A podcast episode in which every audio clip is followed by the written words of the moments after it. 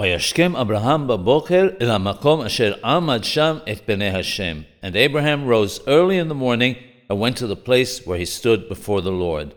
Our rabbis of blessed memory learn from this pasuk that Abraham Avinu alav shalom instituted the morning prayer. Does this mean that he only prayed Shaharit but not Minha and Arbith?